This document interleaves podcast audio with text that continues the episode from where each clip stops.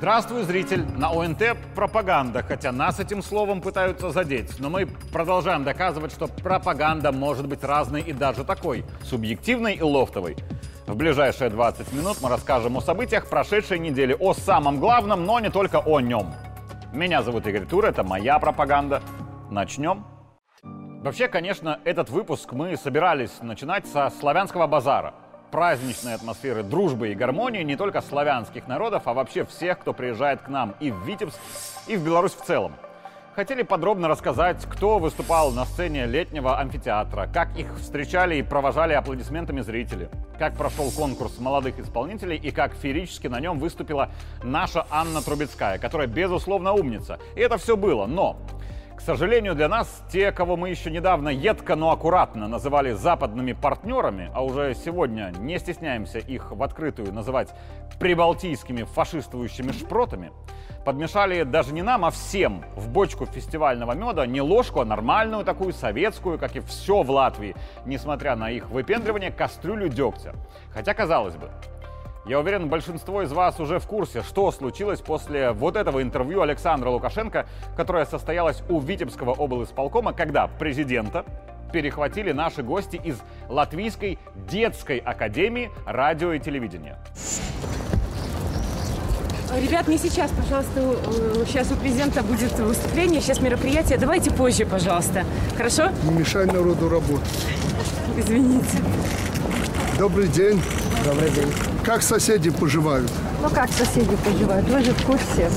Александр Лукашенко ответил на вопросы детей. В этих вопросах не было ни о геополитике, не было ничего о специальной военной операции, не было ничего ни про Украину, ни про Кремль, ни про Вашингтон. Это было детское интервью, потому что брали его дети, и вопросы были детскими и совершенно безобидными, хотя и это интервью, как по мне, гораздо интереснее, чем стандартный набор клишированных и заученных вопросов от BBC или CNN.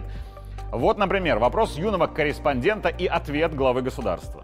Какая формула успеха у Александра Григорьевича Лукашенко? Как человека, как личности, как отца и дедушки?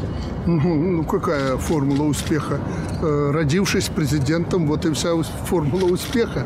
Э, я действительно не шутил, когда говорил, что президентами рождаются, потому что у человека, президента будущего от природы, должна быть определенная интуиция, должно быть определенное чувство Э, которое его никогда в жизни не подводит, не подведет. Это в жизни не приобретешь. Это должно быть у тебя от природы. Э, если этого нет, как у некоторых э, сейчас западных политиков, глав государств, в том числе, к сожалению, у наших соседей, ну тогда и президента нет. Слава богу, что там президенты не обладают теми полномочиями по Конституции, как в Беларуси, ибо была бы беда. Как вообще должно было быть? Для этих ребят интервью с президентом страны, любой страны, должно было стать главным, ярким и запоминающимся на всю жизнь событием. Потому что далеко не каждому журналисту со стажем удается поговорить с президентом. Да даже Латвии, как там его? Или ее? Все равно это не важно. Нет смысла запоминать их ни в лица, ни в имена. А тут еще и интервью с президентом Беларуси. Я объясню, почему это важно для детей из Латвии, и не только потому, что это наши соседи. Лукашенко сейчас в авангарде новостей. Про Беларусь много пишут, цитируют Лукашенко очень часто. Да, западная пресса, мягко говоря, большой любви к Александру Григорьевичу не питает, но, как мы помним, лучше быть диктатором, чем либеральным журналистом. Цитируемости Лукашенко в это время, вот прямо сейчас, не завидует только лишь Путин, о котором по понятным причинам пишут еще чаще. Пишут часто и про Зеленского. Но, честное слово, я уже несколько недель назад совсем перестал читать заявления Владимира Александровича, потому что я очень не люблю окончательно разочаровываться в людях до стадии отвращения. А что-то стадия отвращения к Александровичу для меня все ближе и ближе.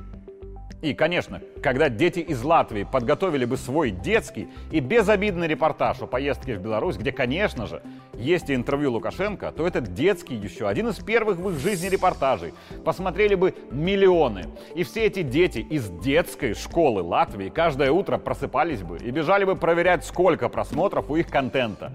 И были бы счастливы видеть эти цифры, где миллионы, а не тысяча другая, как было у них раньше. И эти дети были бы счастливы, Счастливы от того, что у них получилось. Конечно, в миллионах просмотров их заслуги не так много, давайте честно, смотрят просто про Лукашенко. Но детям бы это взрослые не сказали, чтобы не портить им сказку и счастье. Так должно было быть. Но случилось иначе. После этих кадров МИД и Служба безопасности Латвии начали проверку участия детей из Рижской детской академии радио и телевидения в фестивале «Славянский базар» в Витебске. Еще раз, целое министерство и целая спецслужба преследуют детей и их учителей за участие в фестивале культур. Министр иностранных дел Латвии, имя которого не имеет значения, будем называть его Иван Иванов, уже закрывает детскую телешколу. Цитата. «Из-за грубого игнорирования рекомендаций МИД по безопасности путешествий и участия в информационной войне деятельность подобных организаций недопустима и должна быть прекращена». Давайте разбираться. Вот фраза «игнорирование рекомендаций». Давайте честно, нас пинают за якобы диктатуру, а там, говорят они, сплошная демократия и свобода мнений, что, конечно же, чушь. Да, у нас тоже есть рекомендации. И давайте я скажу как есть. Когда у нас получают какую-то рекомендацию от какого-нибудь министерства, имеется в виду, что эту рекомендацию надо бы выполнить. Но, кстати говоря, не всегда. И если что-то рекомендовано кем-то телеканалу ОНТ, то ОНТ может учесть рекомендацию, но самостоятельно прийти к выводу, что сделаем мы иначе, либо просто не сделаем так, как рекомендовано, потому что у нас иная точка зрения, и мы ее можем обосновать. В этом случае, конечно, может быть всякое. Кто-то может взворчнуть, мол, а что это вы не выполняете рекомендации? Может быть и рекомендовано выполнять рекомендации, все как у всех. Я думаю, зрители хорошо понимают эту тему. И это все якобы диктатура. Окей, допустим. МИД Латвии выдал некие рекомендации по безопасности путешествий. То есть если Латвия демократия, то у их граждан гораздо больше возможностей рекомендации не соблюдать, не так ли? Более того, мне категорически жаль, что латвийский шпротный режим держит своих граждан за идиотов, потому что все адекватные люди понимают, что рекомендации латвийского МИДа и лично Ивана Иванова не имеют никакого отношения к безопасности. Это просто рекомендации не посещать Беларусь, потому что шпроты в рижских кабинетах хотят ругаться с Лукашенко. Ничего у нас детям из Латвии не угрожает.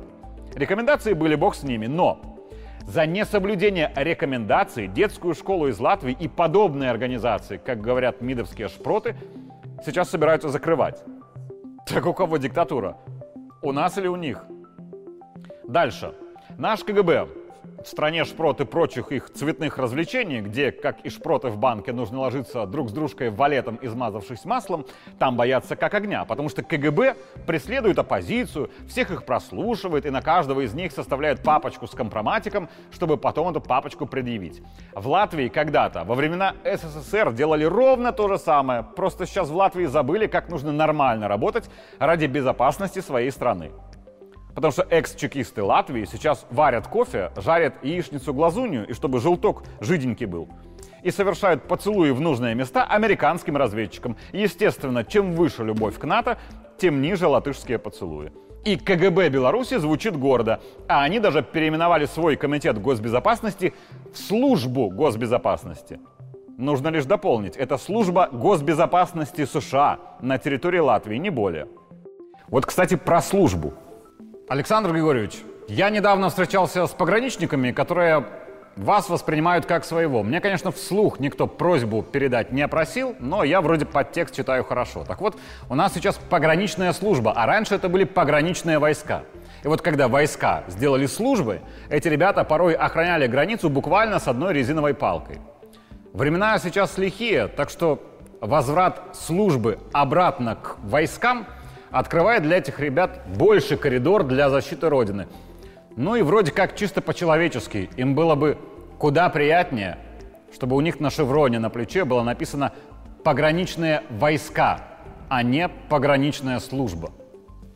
Вернемся к шпротам.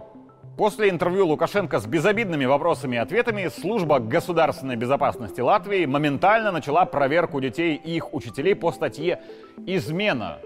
Цитирую. Учреждение в рамках своей компетенции следит, нет ли в их деятельности возможных угроз национальной безопасности. Я не чекист, но готов помочь шпротным чекистам сопредельной страны. Нет, в деятельности детей возможных угроз национальной безопасности Латвии не имеется.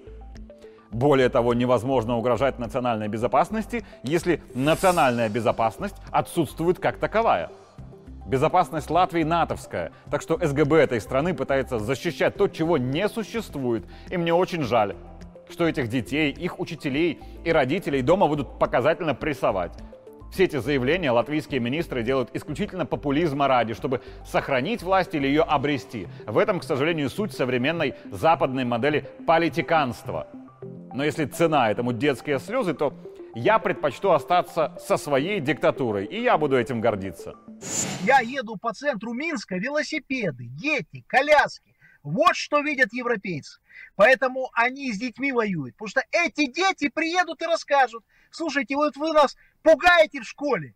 Белоруссию, Россией. А там же хорошо. Там прекрасно. Там президент добрый. Там люди добрые. Но тем не менее, несмотря на старания латвийских политических шпрот, мы смогли сделать действительно фестиваль объединяющий, с яркими позитивными эмоциями для всех, кто приехал за позитивными эмоциями. Для желающих получить негативные эмоции у нас имеются Искандеры и Полонезы. И наш славянский базар снова получился. И он снова получился международным, потому что можно быть любой национальности и не быть при этом нехорошим человеком. Хорошие люди с любым паспортом. Добро пожаловать в Беларусь. И так будет всегда. Мы сделать должны все возможное, чтобы фестиваль жил, чтобы сюда приезжали люди из разных уголков земли. И пусть никто не сомневается, наша славянская душа все выдержит. В очередной раз перестрадает, а идеи добра, мира и справедливости вновь восторжествуют. Кстати говоря, появилась у меня одна идейка. Рано или поздно вся эта русофобия вместе с белорусофобией закончится попытками запретить русский язык. И признаки уже имеются. Так вот, те, кто тоже считает запреты языка идиотизмом, есть идея – аплодисменты. Это то, что славяне, да и не только, понимают вне зависимости от того, на каком языке говорит обладатель хлопающих ладошек. И аплодисменты запретить на Западе не посмеют. Там же демократия, а не диктатура, правда? Так что аплодируйте. Дорогие, хорошие граждане сопредельных государств, нельзя ведь обвинить вас в том, что вы аплодировали как-то по-русски. Как бы сегодня не переворачивали историю с ног на голову, мы потеряли Украину задолго до начала специальной операции.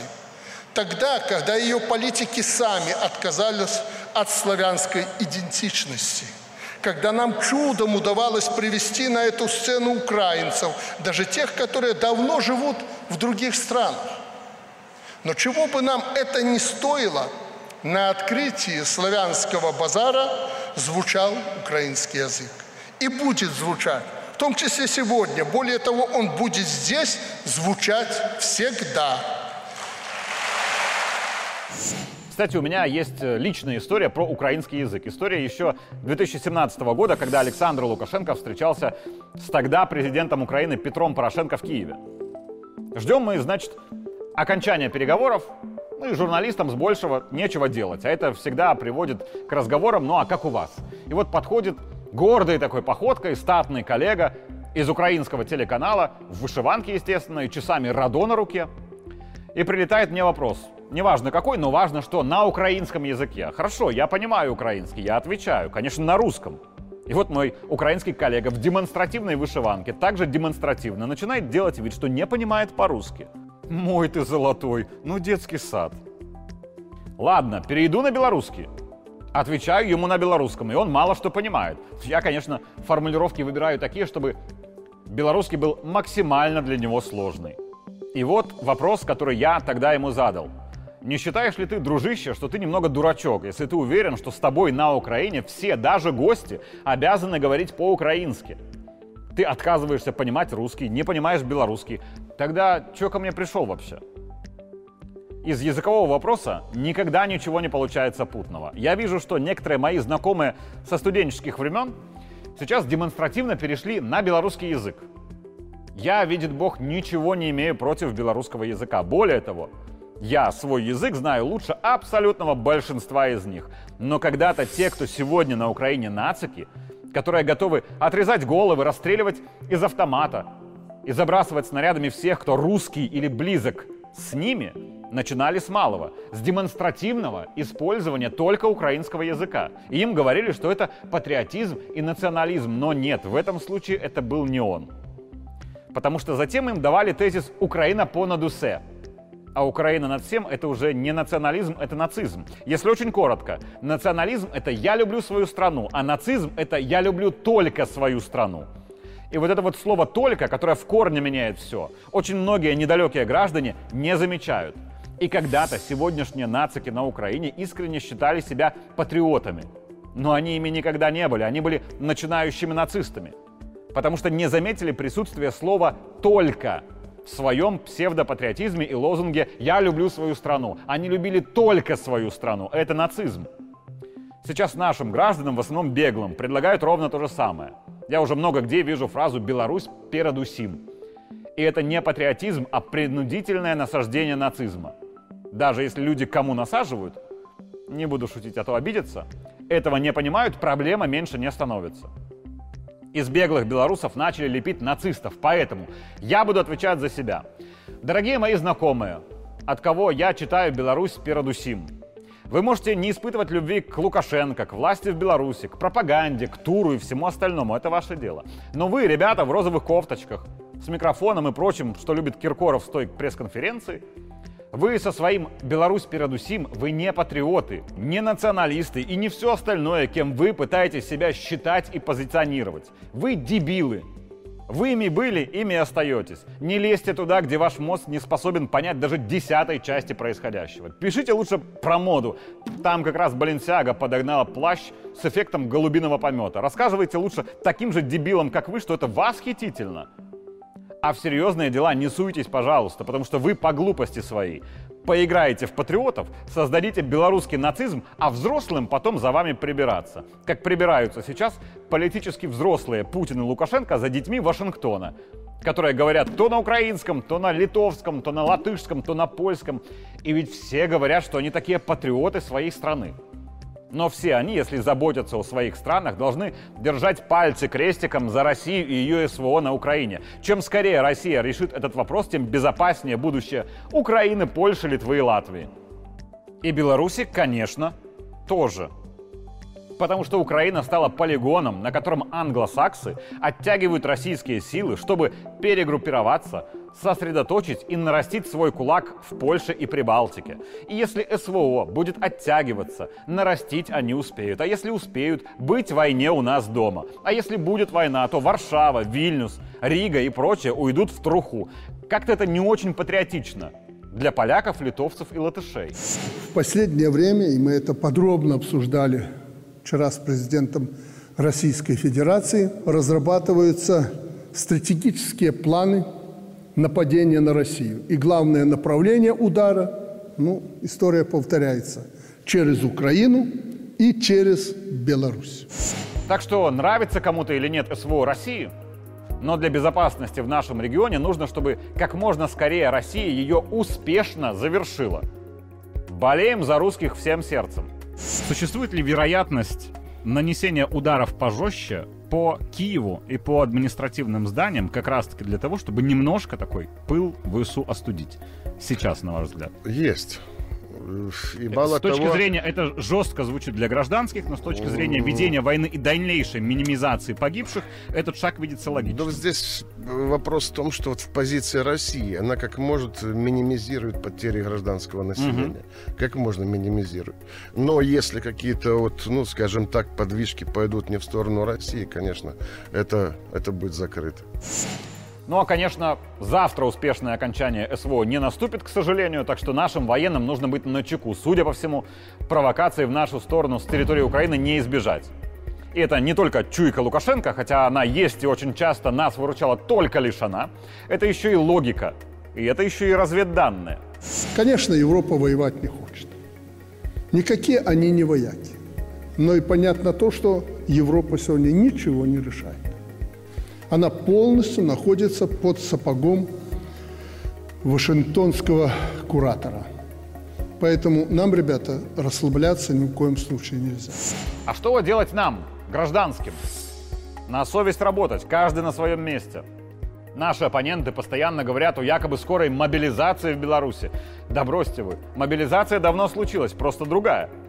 Нам всем везде нужно мобилизоваться и поднажать. И вот это очень патриотично. Меня зовут Игорь Тур. Это была моя пропаганда. Увидимся в следующий понедельник.